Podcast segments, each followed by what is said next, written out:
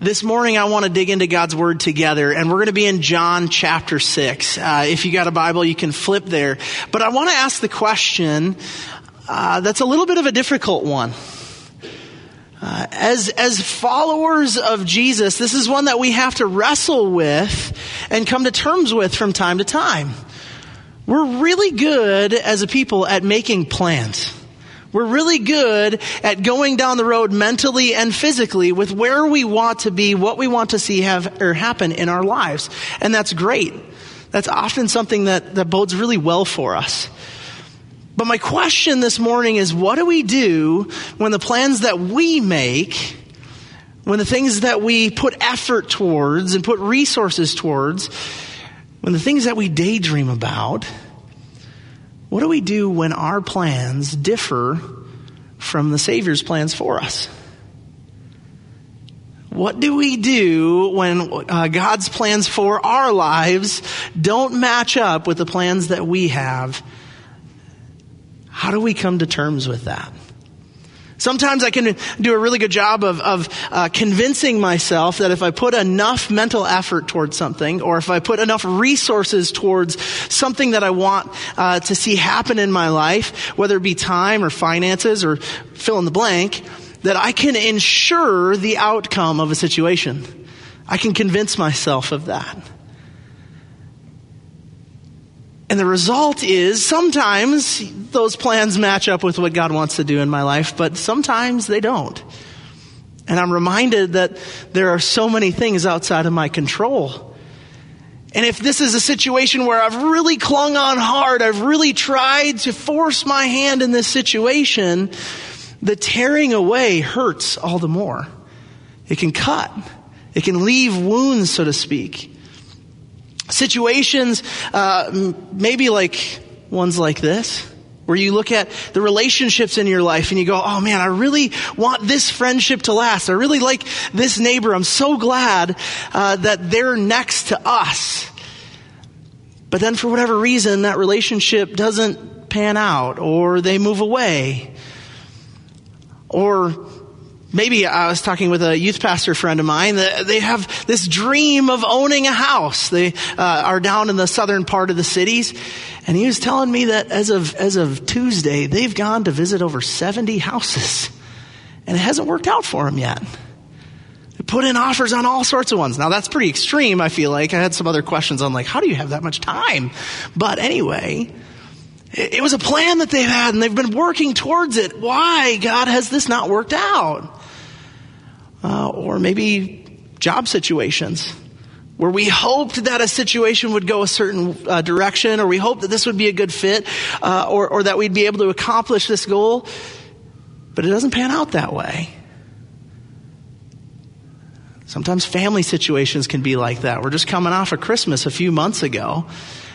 How often do we sit around the table with our family, and without saying so, we might look at somebody and go, I wish that our relationship was better, or I wish that they weren't making that life choice, or whatever. These are things that are tough. These are hard situations to wrestle through. And all the more they can bring about that question of why is this happening when these are issues that we have prayed through. God, why isn't this going the way that I want it to go? Why isn't it going the way that it seems like it should go? We got to be able to wrestle through these types of situations. What happens when our plan doesn't match up with God's? Thankfully, as with so many situations in our life, there's biblical examples, people that have wrestled through that same thing. And that's what we find in John chapter 6. We're going to look, uh, yes, at Jesus and his words, but also we're going to look at one of his disciples, Peter. Now, Peter is one of my favorite people to look at because Peter, when you look at his life, you get it all. Like Jesus, like Paul, so much of his life is recorded uh, throughout the New Testament. And so you get to see some really great moments. There are moments in here that I go, man, I wish that I was just like Peter. And there's other moments where you go, I unfortunately am more like Peter than I want to be in this situation. Moments where Jesus looks at Peter and says, you are the rock that I'm going to build my church upon. Guys, how invigorating would that be to have a, a, mentor, a coach look at you and say, what I want to see take place, you are a foundational piece. You are uh, uh, uh, the avenue, the, the person that I want to use. You are, you are the guy that I want on my team. Man, that must have made Peter feel so good. incredible moments. Peter gets to be at least the first recorded person that confesses Jesus to be the Christ. Big moments. He gets to walk on water. But you also have these moments where he kind of drops the ball, right? He walked on water, but he also took his eyes off Jesus and went for a little bath. Okay? Uh, we see that Jesus calls him the rock upon uh, which he's going to build his church. And a little while later, says that Peter is getting into the, or in the way of what he wants to do to the point that he refers to him as Satan. Okay? That wouldn't have felt so good. And we have the denials as well. Peter has all sorts of moments like this. And I think that should be an encouragement to us that there's room to celebrate when we have those moments where we follow Jesus well where we look back and we go, Lord, thank you for helping me to be faithful. Thank you for helping to guide that conversation uh, or that interaction with that person. Thank you for helping me to serve you well there. But there's also opportunity uh, for grace when we recognize that just like Peter, when we blow it, Jesus did not give up on him and he will not give up on us. He's a highly relatable person. John chapter 6. We're going to summarize a, a, bunch of it because it is longer. But in John chapter 6, you have uh, just come off of one of Jesus' major miracles, the feeding of the 5,000. And that catapulted. If Jesus was famous and popular before, now you're feeding droves of people for free. Everybody wants to show up and be around this guy. Everybody wants to sit under his teaching. Everybody wants to experience the miracles that were happening when you were just simply around Jesus. In John chapter 6, these crowds chase him all over the region around the lake trying to find him. And when they do, Jesus realizes that it isn't so much about them seeking after the kingdom of God and having a close relationship with, with the Savior much of their motivation was simply that they got a free meal.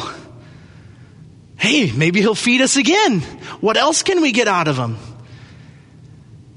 And so Jesus has this interaction with a crowd of people where he calls out their motives. In doing so, he refers to himself with one of the seven I am statements. He says, I am the bread of life. Now, at this, the crowd begins to balk a little bit. They had no issue with him uh, having a major miracle and doing something that they couldn't fathom. But as soon as he starts to uh, ascribe significance to himself, they begin to go, whoa, whoa, whoa, whoa. Wait a second. Who do you think you are? Right? They struggle with this.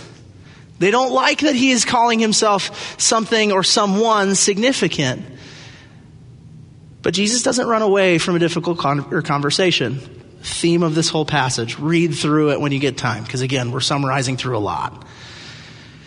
But he doubles down on this illustration and he makes it a little bit difficult to stick with them. For being really honest. Because not only does he say, I am the bread of life, but a little bit later down in the passage, he begins to say that uh, not only is he the bread, but unless you consume this bread, or his, his direct quote, unless you eat my flesh and drink my blood. That's a disgusting illustration. Thank you for that one, Jesus. Unless you do that, you have no part. You have no part with me. You have no part in the kingdom of God.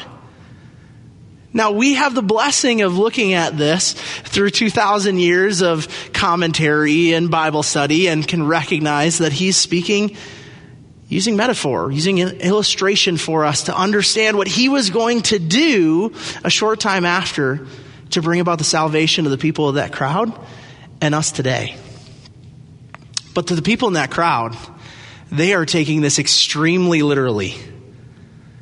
And in just a moment, Jesus went from the popular teacher that everyone wants to be around to now kind of the crazy person like your teaching time today is saying that for me to be close with God, for me to be doing the right thing, I need to get out my knife and fork and start eating this guy? This can't be right. And it says that they start to struggle with this. Verse 60 is where we're picking up. On hearing it, many of his disciples said, This is a hard teaching. Who can accept it? This is difficult. I don't get why he's saying this.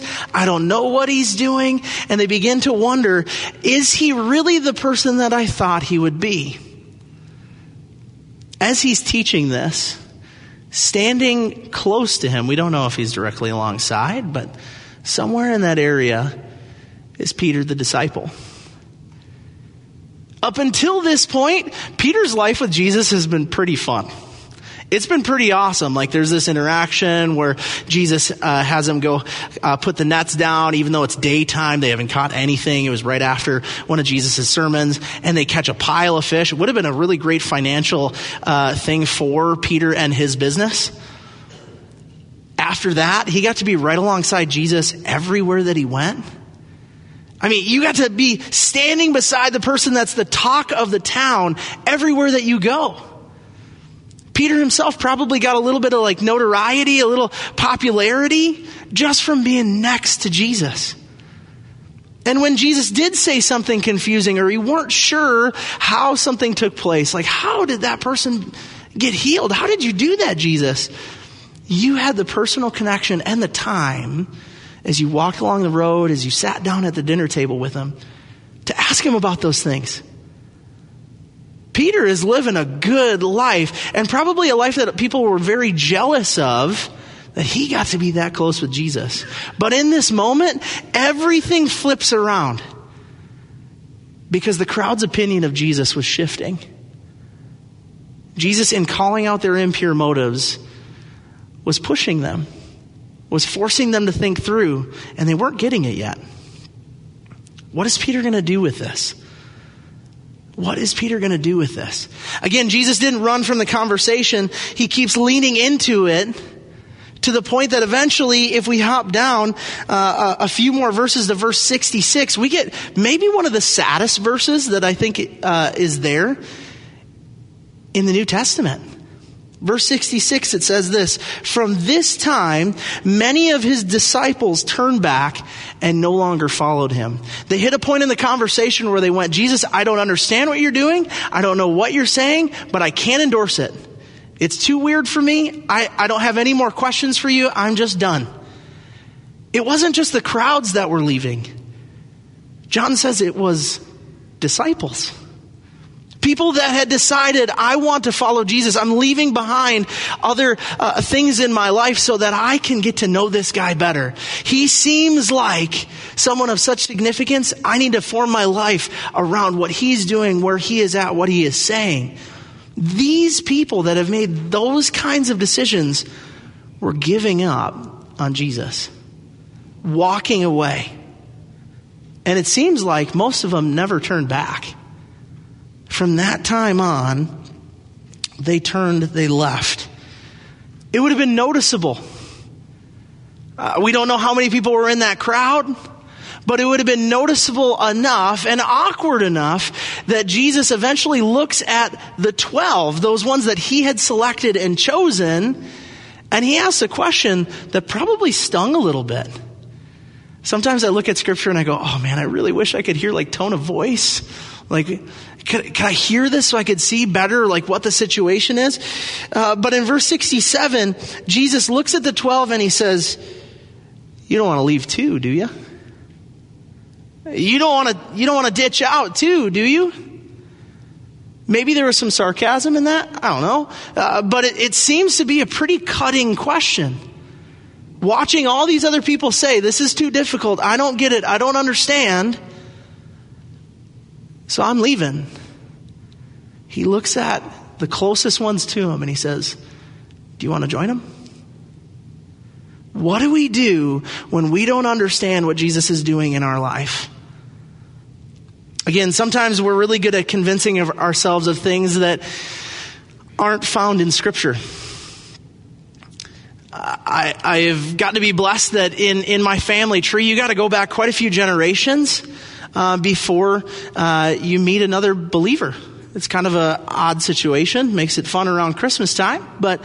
Um, but God bless both my wife and I to have similar situations like that. We're so thankful that He has saved and rescued and redeemed us and given us opportunity uh, so tangibly around us to be on mission with Him. Um, but sometimes it's really odd to, to figure out why are you doing things this way versus what seems like an easier way, Lord. We try to convince ourselves of things that uh, aren't said in Scripture. I, I can convince myself that, hey, because I am following you, Jesus, I need to make sure that you're going to take care of me. And he has promised us closeness that as we draw near to him, he will draw near to us. But I can convince myself that, hey, if I am giving up the things of this world to pursue after you, you got to make sure you're taking care of me. And I can begin to believe that because I'm drawing near to Jesus, that means that I'll never have a scar. Or I'll never have a, a difficult thing in my life or a, a hardship take place. When Jesus never said anything like that at all. In fact, often he talked about the opposite taking place that if you're going to follow me, there's going to be difficulty, there's going to be hardship. Yes, he is sovereign over those things. There is nothing outside of his control. But in that moment, I can convince myself that I'm lining myself up with the uh, creator of the world who's sovereign over all things, and he's going to make sure that nothing comes my way that I don't want. But then that relationship that you really wanted to see take place or you relied on to be steady suddenly gets really rocky. Or you get diagnosed with something scary. Or your job fizzles out or fill in the blank. You, you, the car that you just fixed breaks down again and it smells expensive. Things like that happen, right?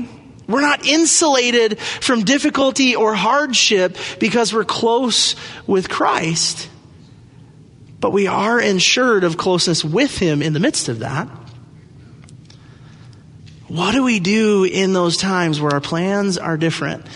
a little window into the Skoglund family. All right, I, I, you guys got to hear that I'm married to uh, Jen. Jen is the best woman I've ever met. She's incredible, um, and God has blessed us with three little girls. It is a lot of fun in our household. It is never quiet, but it is a lot of fun. They're eight, six, and two, and our older two. Man, it was such an easy introduction into being a parent. Like, yeah, there's difficult things, but overall, like the pregnancy was, was normal and simple. The, the birth and delivery was simple. I'm saying this as a guy that didn't have to deliver the kid, right? But it went as simple as it could have. And we got these beautiful, healthy girls that smile and giggle and, and are growing and learning all the time. And we just assume like, okay, that's just the pattern of how it goes, Lord. This is great we both came from three kid households and so that's what we were thinking about is okay let's let's have a third and there was some difficulty for the first time in simply getting pregnant and then when we finally did things were going really well for the first little while. We got to see this little nugget on the screen at our 20 week ultrasound. Those are some of the best moments aren't they? Get to hear the heartbeat for the first time. It was great. Four weeks later, my wife went into the hospital and they said, um, you're, you're measuring really differently than you were four weeks ago. And she's like, what do you mean by that? Well, four weeks ago you were 20 weeks and you're measuring at 20 weeks. Now you're 24 weeks and you're measuring at 38 weeks. That doesn't really make sense to us. So can you come to get an ultrasound? And what we found in that time, uh, well, we found a lot of things, but there had been uh, a buildup of fluid uh, both around baby, but then as we saw uh, our little girl Lainey uh, in her chest cavity before we saw lung, heart, lung, right? Got to see them working and pumping like they should. And in a four week period, there was just a, a, swelling of fluid in that area so that up in the corner pocket of her shoulder, lung, heart, lung were working so hard because fluid had literally taken over her whole chest cavity. We began to learn more things about this, and the conversations that the doctors were having with us changed from things like, uh, you know, her her heart rate is normal to different conversations numerically about, okay, chance of survival if we do this is, and they went, whoa, whoa, whoa, Lord, this isn't how this is supposed to go. This isn't right. We began to learn even more things, some of them that uh, we didn't really know what to do with. Uh, as the doctor told us, uh, we think there's some genetic things going on. Um, can we can we look into that? Well, as long as it's not going to harm baby or mom, sure, we could start learning some things. And uh, we then got to learn that our youngest daughter, Lainey, uh, has Down syndrome. Great. Don't really know what that looks like for life, but okay, Lord, teach us. But it was one of those things that in the midst of what was going on, we were so involved in how do we simply get her safe now uh, we weren't understanding all the things that the doctors were saying to us. It was a whirlwind time. We got way too close with the doctors at Children's Minneapolis and St. Paul. Great people. I don't want to be there, right? And immediately our conversation shifted from, Lord, thank you so much for uh, this new life to, Lord, we want to keep this life. Like, what's going on? We want to raise this little girl why is this taking place like this? It, it, was a difficulty that we didn't understand why was, it was taking place, especially after how smooth things were with our first two. It was an opportunity for us to say, okay, we've said that we trust Jesus. But ultimately, most of the time when we've said that, we haven't had need to trust Jesus yet. But this was something outside of our control. This wasn't something that we really could even influence.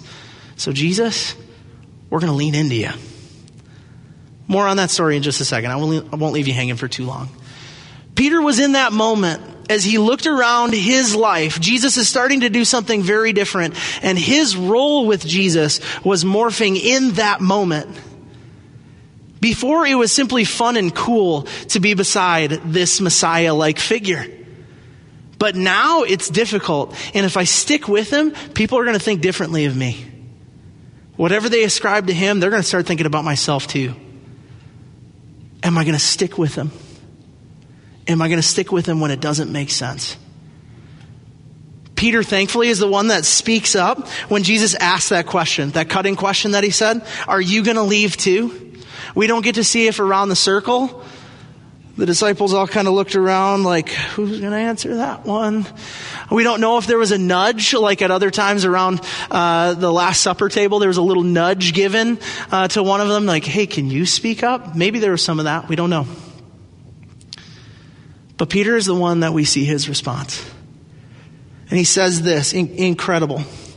Simon Peter answers him, Lord, to whom shall we go?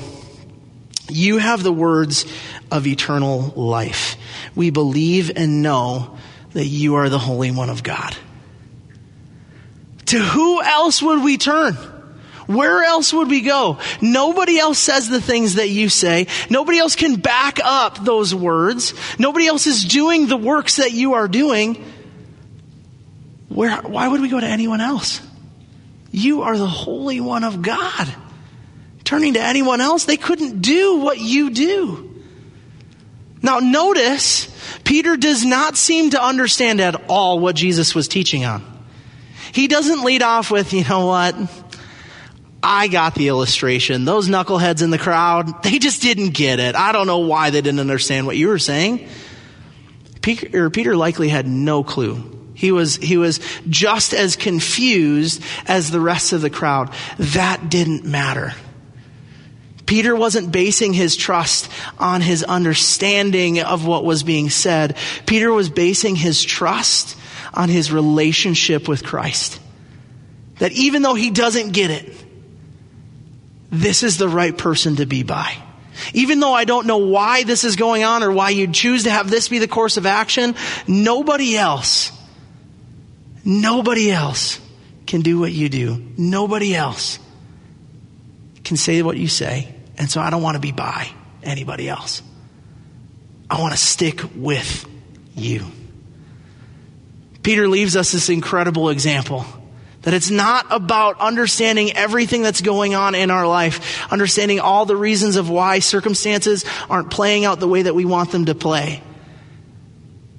The point of trust is to lean in to the one that can take care of it, even if we don't get why this whole situation is where it's at. For Jen and I, I would love to tell you that it was me leading the charge on leaning in. I felt like my, my head was spinning in that doctor's office. That doctor didn't hardly get words out of her mouth, and my wife just started praying. Just started leaning in. Like, I don't, I don't get what's going on. This is scary. This freaks me out. This isn't how I want things to go. But I know the right person to go to.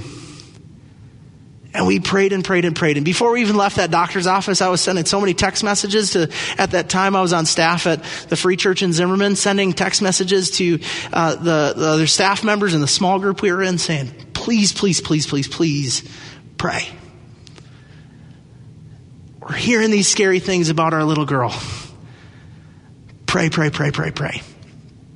Thankfully, we got to have a happy ending to our story we got to have some pretty incredible things as the doctors are saying, all right, so we're going to be doing this because this fluid looks like it's going to continue to build and grow. And as long as it continues to build and grow, there's going to be less and less space for her to grow and develop. And so we got to figure out either putting a stent in or having her delivered at 26 weeks. Not a good situation, right? All these scary conversations. But from when the moment that we walked out of that first doctor appointment where they're showing all this fluid, from the moment that we started praying, that fluid did not increase. And so we started saying, okay, Lord, eh, it's okay if it doesn't increase. Like, help us just keep the baby in the oven, so to speak, so she can keep growing and developing just for a few more weeks, a few more weeks, a few more weeks. And then we went in, I mean, we were going in like four or five days a week, but we went in a couple weeks later and the doctor said, actually, there's less fluid in there now. Not really sure why. And like literally said it as a passing comment. I was like, Tell us more about that, please. Okay? To the point that over the, the course of uh, a few weeks after that, our doctors said, every single time you come in, that fluid's going away. We're not sure where it came from, but it's disappearing. And we kept praying, okay, fine, 35 weeks. If we can get to 35 weeks, they're saying baby will be way healthier, things will be way more developed. 35 weeks rolls around, no fluid. 36 weeks rolls around, no fluid. 37 weeks rolls around, we go in and the doctor says, you know what? There might be a little shadow right here or that might be a pocket of fluid. Do you want to have a baby today? Yeah. Yeah, I do. Is baby going to be healthy? Yeah, let's have it today. That was two and a half years ago and we have literally the most fun two and a half year old little girl with Down syndrome running around tormenting her sisters every day. We didn't know what God was going to do in that situation. And uh, I would be lying to you if I said that there weren't a lot of families that we met that were in similar situations that things turned out very differently.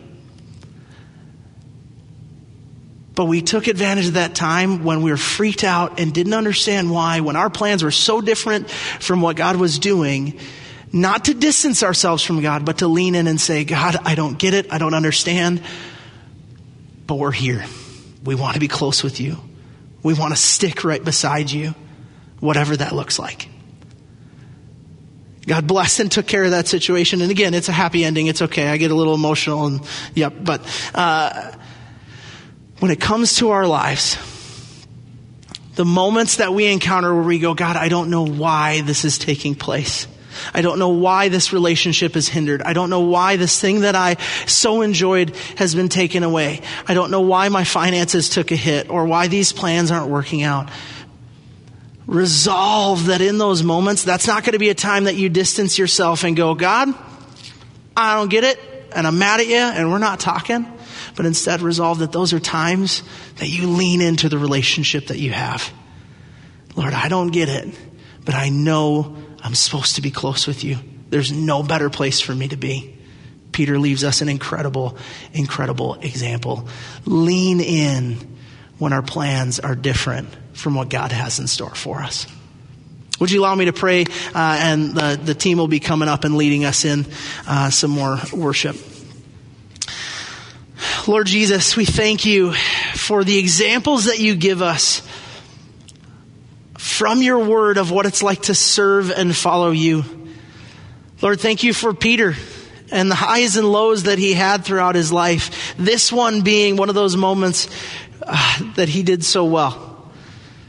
That even when he didn't understand, even when this changed what other people thought of him, how they treated him, how they interacted with him, he decided that instead of distancing himself or walking away, that even when he didn't get it, he was going to stay put. He valued his relationship with you to the point that he was willing to uh, sacrifice whatever reputation uh, or whatever else might take a hit. Lord, when we encounter these difficult moments, the things that we don't understand, help us to lean into you, not to distance ourselves, but to draw close. Thank you, Lord. In Jesus' name, amen.